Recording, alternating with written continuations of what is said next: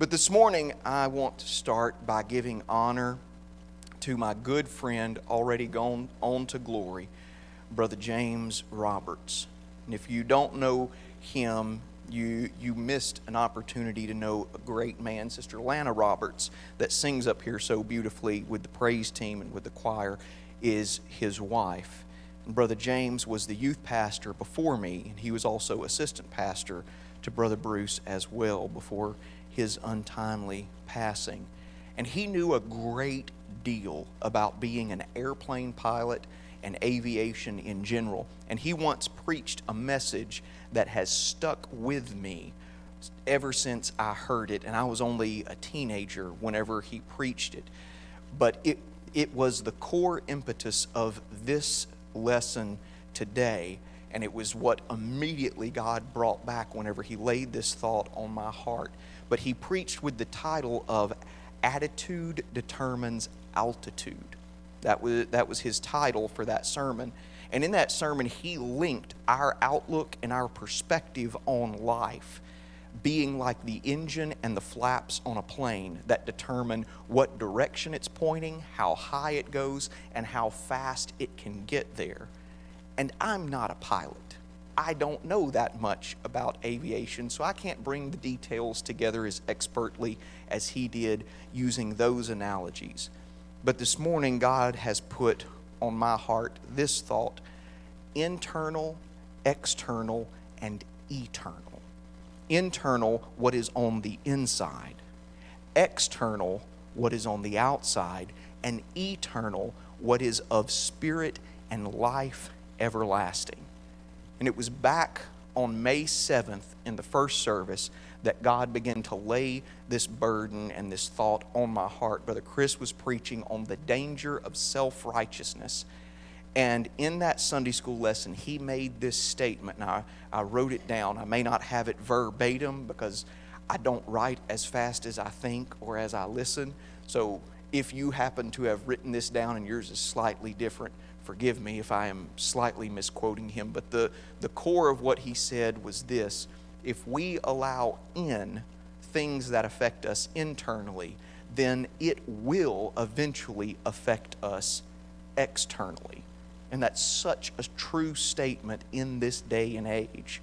He also referenced Luke chapter 17, and I want to refer back to that story as we begin this morning. And we're going to read the story for, for context because it may not be one that, that you're familiar with, and, and I, I want to make sure you have the whole story. So we're going to start in Luke chapter 17, if you have your Bibles, and verse number 11. And we're going to go through verse 19. And it says this And it came to pass as he went to Jerusalem, he being Jesus, he passed through the midst or the middle of Samaria and Galilee. And as he entered into a certain village, we don't know which one, just a certain village, there met him ten men that were lepers, which stood afar off. And they lifted up their voices and said, Jesus, Master, have mercy on us. And when he saw them, he said to them, Go show yourselves to unto the priests. Now, you've got to understand in this society, there were no immunizations, there were no doctors like we have today. Leprosy was a death sentence, and leprosy is a highly contagious disease that is spread by skin to skin contact. Leprosy is a flesh eating disease. People with leprosy, they lose their ears, they lose their fingers, their extremities, and it eats the flesh from the outside in and it's a, it's a horrible disease. And so, in society, whether it was Jewish society or other societies, lepers were ostracized. They were not allowed to be part of society. They had to be outside of the city. And if anybody were to give them anything, if anybody were to have compassion on them, they had to put something down and then back off because they didn't know how close you could get and not be infected. So he tells them, Go show yourselves unto the priest, which if you were healed, there was a process that you had to go through of sanctification with the priest, and for the priest to verify, Yes, you're healed of leprosy. You can re enter society again. And Jesus tells them, they just said, Have mercy on us. And he said, Go show yourselves to the priest. And it came to pass, continuing in the verse, that as they went, they did what he said, they were cleansed. And one of them, when he saw that he was healed, turned back and with a loud voice glorified God and fell down on his face at his feet, giving him thanks. And he was a Samaritan. And that's important, so remember that. And Jesus answering said, Were there not ten cleansed? But where are the nine? There are not found that return to give glory to God, save this stranger. And he said unto them unto him, Arise, go thy way, thy faith hath made thee whole. Albert Barnes' commentary says this about the passage Only one of them came. This man, sensible of the power of God and grateful for his mercies, returned to express his gratitude to God for his goodness. Instead of obeying at once the letter of the command, he first expressed thanks to God, to his great benefactor. There's no evidence, however, that he did not, after he had given thanks to God and poured out his joy at Jesus' feet, go to the priest as he had been directed to do. Indeed, he could not have been restored to society without doing so, but he first poured out his thanks to God and gave him praise for his wonderful recovery. And so it is the first duty of sinners and all of us, after that we have been forgiven and have hope of life eternal, to prostrate ourselves at the feet of our great benefactor and consecrate ourselves to His service, then let them go and show others the evidence that they are cleansed. Let them go and mingle like a restored leper with their families and friends to show by the purity and holiness of their lives how great is the mercy that has cleansed them. And also, this man was a Samaritan. This rendered his conduct even more remarkable in the sight of the Jews that saw this occur, the apostles and those that were around, because they, the Jews, considered Samaritans especially wicked and themselves, the Jews, especially holy. This example showed them, like the parable of the Good Samaritan, that they were mistaken. And one design of this miracle seems to have been to break down the opposition between the Jews and the Samaritans and to bring the former to more charitable judgments respecting the latter.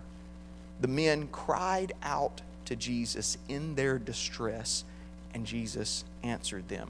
But this one Samaritan, we don't know if the other nine were Samaritans or Jews, but this one Samaritan came back to the Jew that had healed him and he worshiped. His posture could have been that of, well, it's about time, or why did we even get sick in the first place? However, what was internal, thankfulness, gratitude, was poured out externally on the Master and resounded in the eternal. And we still have that story and that example today. Not only that, but that last verse said, Go thy way, your faith has, has made you whole. Which is interesting because he was already healed. And then by his faith, he was made whole. And the context of that is not in the physical, but in the spiritual. And so Jesus did the miracle on the outside, but because of the man's faith on the inside, then his spirit and his soul was made whole. So, he did not let what was external, his sickness, his separation from, an, in, from society, affect what was internal his heart, his perspective, and his trajectory toward God. And I use the word trajectory intentionally because the bridge that's in here with us for, for the next month at least ha, has been going over trajectory in this past year. Y'all talked about it a lot. And the trajectory of an arrow, the arc of its flight path, The traje- trajectory of an arrow shot out of a bow is the result of the power of the bow pull, the angle or altitude of the initial shot, and the external forces like wind resistance and gravity that are applied to the arrow in flight. Yet trajectory itself is meaningless without a target. There must have been some internal process within the mind to select a target before the arrow is loosed.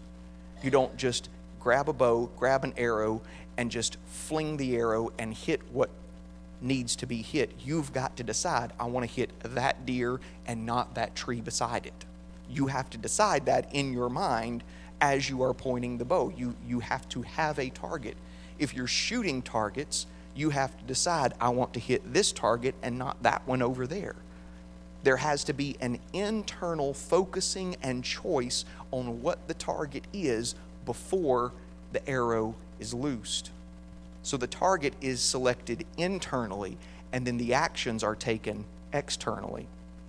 We also, in giving ourselves and our lives, absolutely must have a target selected internally before we can take an action externally that will result in an echo in eternity. Now, that sounds good, but what does that actually mean? It means that I can't wait to fast and to pray and to pay attention to the sermons that are being preached until I'm in the middle of a situation or circumstance.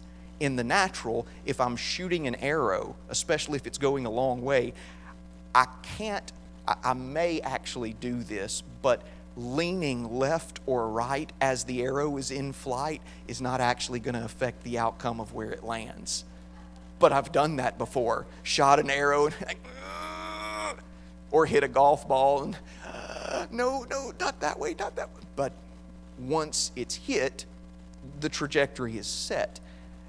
In the same way, I can't point myself towards my own desires and my own will and fall into a situation and then start trying to pray and fast to get out of it. It doesn't necessarily work that way. I can do those things, but I am behind the game at that point and trying to play catch up. I absolutely must be pointed towards Him and already be fasting and praying and reading the Word of God before the situation comes. That way, whenever the wind blows and the ground shakes, I am stable and solid in my faith and in my pointing towards God, and nothing can shake me. But if I'm pointed towards my own will and my own desires, and I'm doing just what I want to do when I want to do it, then I'm going to be shakable and I'm going to be movable because my feet are not planted. In, in boxing or in any martial arts, where your feet are planted and how your feet move are especially important. That's why you don't just see boxers stand in one place and hit. They constantly move around because they're trying to get their opponent's footing off kilter. And if they can get their feet where they are not planted, then they have a much better chance of breaking through their defenses. And so, if I am not pointed and solid towards God in what I do every day, every morning, then I'm going to be off kilter, and the enemy is going to be able to push me off balance very easily. So, the way that the wind blows and the way that the ground shakes doesn't affect me if I'm solid. Both Brother Mason and Brother Bruce have used the passage from Mark 17 21 about this kind goeth not out but by prayer and fasting in their sermons in the last few weeks. And God is speaking to us we as Pentecostals tend a lot to focus on the external. However, if a woman is dressing modestly and not cutting her hair, external things, because of what someone said or because of a checklist of do these things, that's missing the point. If a man is guarding his conversation, controlling his emotions, loving his wife, showing brotherly love even in contentious circumstances, external things, because of what someone said or because of a checklist of do these things, that's missing the point. All of those things are good and should be done, but they should be an outflow of worship to God based on what we have inside. We have to set our course and set our target on the inside through fasting and prayer and reading of the Word and hearing the Word in order for everything else to follow and flow. And once our course is set, then the external, what comes on the outside, will flow naturally. And we'll be able to do what we need to do to please God out of a joyful and thankful heart rather than the legalism of things I need to check off to be acceptable. And not only that, but when our course and our focus is set on God and how we live is an outflow of wanting to please Him, then whenever we see others that are not doing what we know to be pleasing to God, then we will react with love and compassion rather than anger and judgment because we're still pointing at God and not a list. Now, for all of us, things will happen that can knock us off course if we allow it to. No matter how solid your foundation is, you have to choose, and I have to choose to remain grounded when the storms come because they will come. No matter how dedicated you are to God, something is going to come that will rock your world. It may be health trouble. It may be family trouble. It may be work trouble. It may be any trouble. You fill in the blank. Things that disrupt our comfort zone can potentially knock us off course because we want to be comfortable. We want to be happy. And God doesn't promise us comfort or happiness. He promises us peace, but He doesn't promise us comfort. And many times, God will even allow trouble to happen in our lives, either through something we got ourselves into or the natural course of life just happening. And in those instances, God is wanting to walk through the thing with us to teach us something. And ever since God revealed this to me, I have absolutely loved and held on to the example of the second time that Peter walked on the water. Because he did. He walked on the water two times. We only think about one time, but he did it twice. And here's the story Matthew chapter 14, verses 25 through 32. And in the fourth watch of the night, Jesus went unto them walking on the sea. And when the disciples saw him walking on the sea, they were troubled, saying, It is a spirit or a ghost in our vernacular. And they cried out for fear because they'd never heard this of this happening before. They'd never seen a person on the water. They were freaked out. I would be too. If I'm out there running yo-yos and all of a sudden here comes this figure walking across the water. Now I have this verse and I have this story, so you know I, I at least have that. They didn't have this story. They didn't know what was going on. They cried out in fear. But straightway, verse 27, Jesus spoke unto them, saying, Be of good cheer, it is I, be not afraid. It's me, I, am here. And they were not really, are you sure? You sure that's Jesus? Because still, they didn't know he could walk on the water if he wanted to. And Peter answered and said unto him, Lord, if it's really you, bid me to come out to you on the water. Verse 29, Jesus said, Come on, big boy. Come on. And when Peter was come down out of the ship, he walked on the water. Time number one, to go to Jesus. But when he saw the wind boisterous, he was afraid, and beginning to sink, he cried, Lord, save me. And immediately Jesus stretched forth his hand and caught him and said unto him, O thou of little faith, wherefore didst thou doubt? And when they were come into the ship, the wind and the wind ceased. And that last verse contains an awesome testimony. See, we don't know how far that Peter walked out from the boat before he sank. We don't know what that distance was. We do know that when he cried out, Jesus immediately stretched forth his hand and caught Peter. And the next verse after that is this And when, meaning sometime past after Jesus caught him, they, meaning Jesus and Peter, were come into the ship, the wind ceased. So, do you see what that means? Jesus caught his hand immediately, and then they walked back together to the boat in the storm. The wind's still blowing, the waves are still crashing, but they're walking on the water, hand in hand, back towards the boat climbing into the boat while the storm is going on, and it's only when they actually get in the boat then the wind ceased and the storm stopped. The second time he walked on the water was when he was holding Jesus' hand and going back to the boat through the storm. So that tells me that in every storm that I face, when I cry out, Jesus immediately catches my hand. But I've got to choose to hold his hand while he walks me through the storm and not let go of his hand and pout that I'm still in the storm. Because if I do that, I'm going to sink again. I must choose to hold his hand. So, what is my focus and my target? Is it the waves? Or is it Jesus? What am I choosing internally to point towards externally?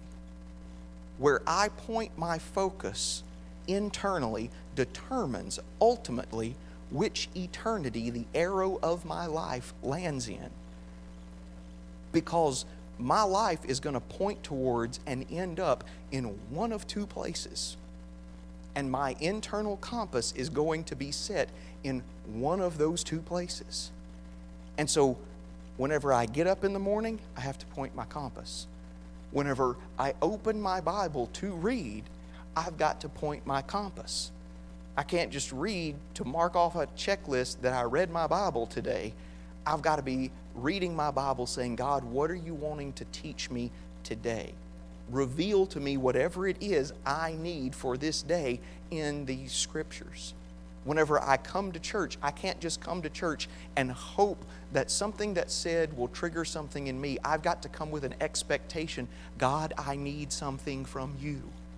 And so I am responsible, me, whenever the sermon is going on, I am responsible for paying attention because God is speaking to me through somebody whether it's Brother Bruce or it's Brother Chris or it's Brother Randy or whoever is the person up here speaking, I'm responsible for turning my ear and listening.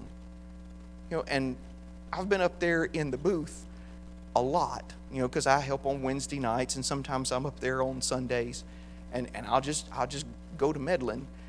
Sometimes I can look down and see people that are not paying attention. And, and my thought is, God is speaking. What are you doing? Pay, pay attention. Don't, don't, don't look at the person coming in or out. Don't be scrolling on your phone. Pay attention. God is speaking to you. And if I had a whole bunch of peppermints, you know, but that probably would not work. That's because that's not my responsibility, that, that's God's. I am not in, in the, the process, and, and I don't have the position of being judge because I also get distracted. But we are responsible for focusing our attention and saying, God, what are you speaking to me through what's being said? And what is going on around me? What are you trying to teach me through the storms that I'm walking through? Because I promise you, every storm that you walk through has a lesson in it. You may not understand it, Maybe you will. You may look back one day and say, Oh, I can see what God was teaching me through that. You may look back on a situation and say, God, I have no idea why you made me go through that. But only eternity will tell. I've told the story over and over how whenever we went through what we went through with Naomi, with our, our little girl that, that passed away, know, we prayed and prayed and prayed and prayed that there would be a healing and we only had her for just a little less than an hour before she passed away. We had her for just a handful of minutes. That was not the outcome that I prayed for.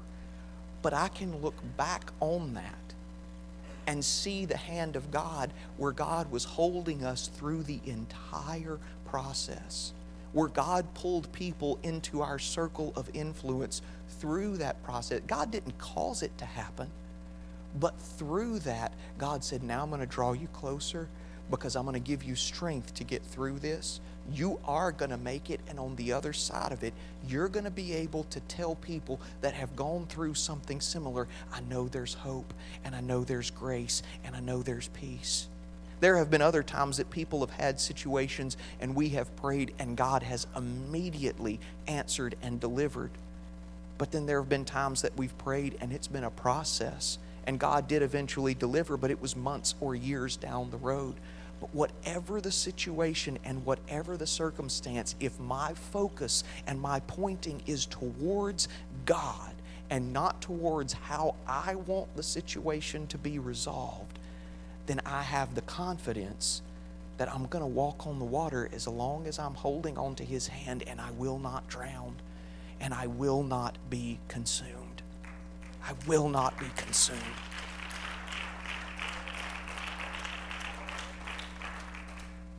We're going to end with a time of prayer this morning. And if you would stand with me. Because with a crowd this big, I know there are people that are going through struggles. There are people that are going through things where they're asking God, why? Or maybe you've just come through something and you're still asking God, why?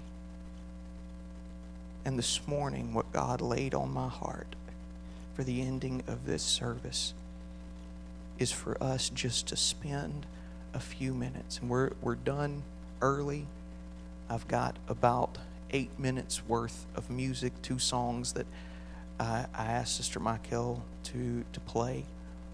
And so kids are still in Sunday school, so don't run off and get your kids. But the end of this service this morning, whether you want to come up around the altars, you want to pray right where you are, is a time for us to let God wrap his arms around us and hold us and let Him tell us everything's going to be okay.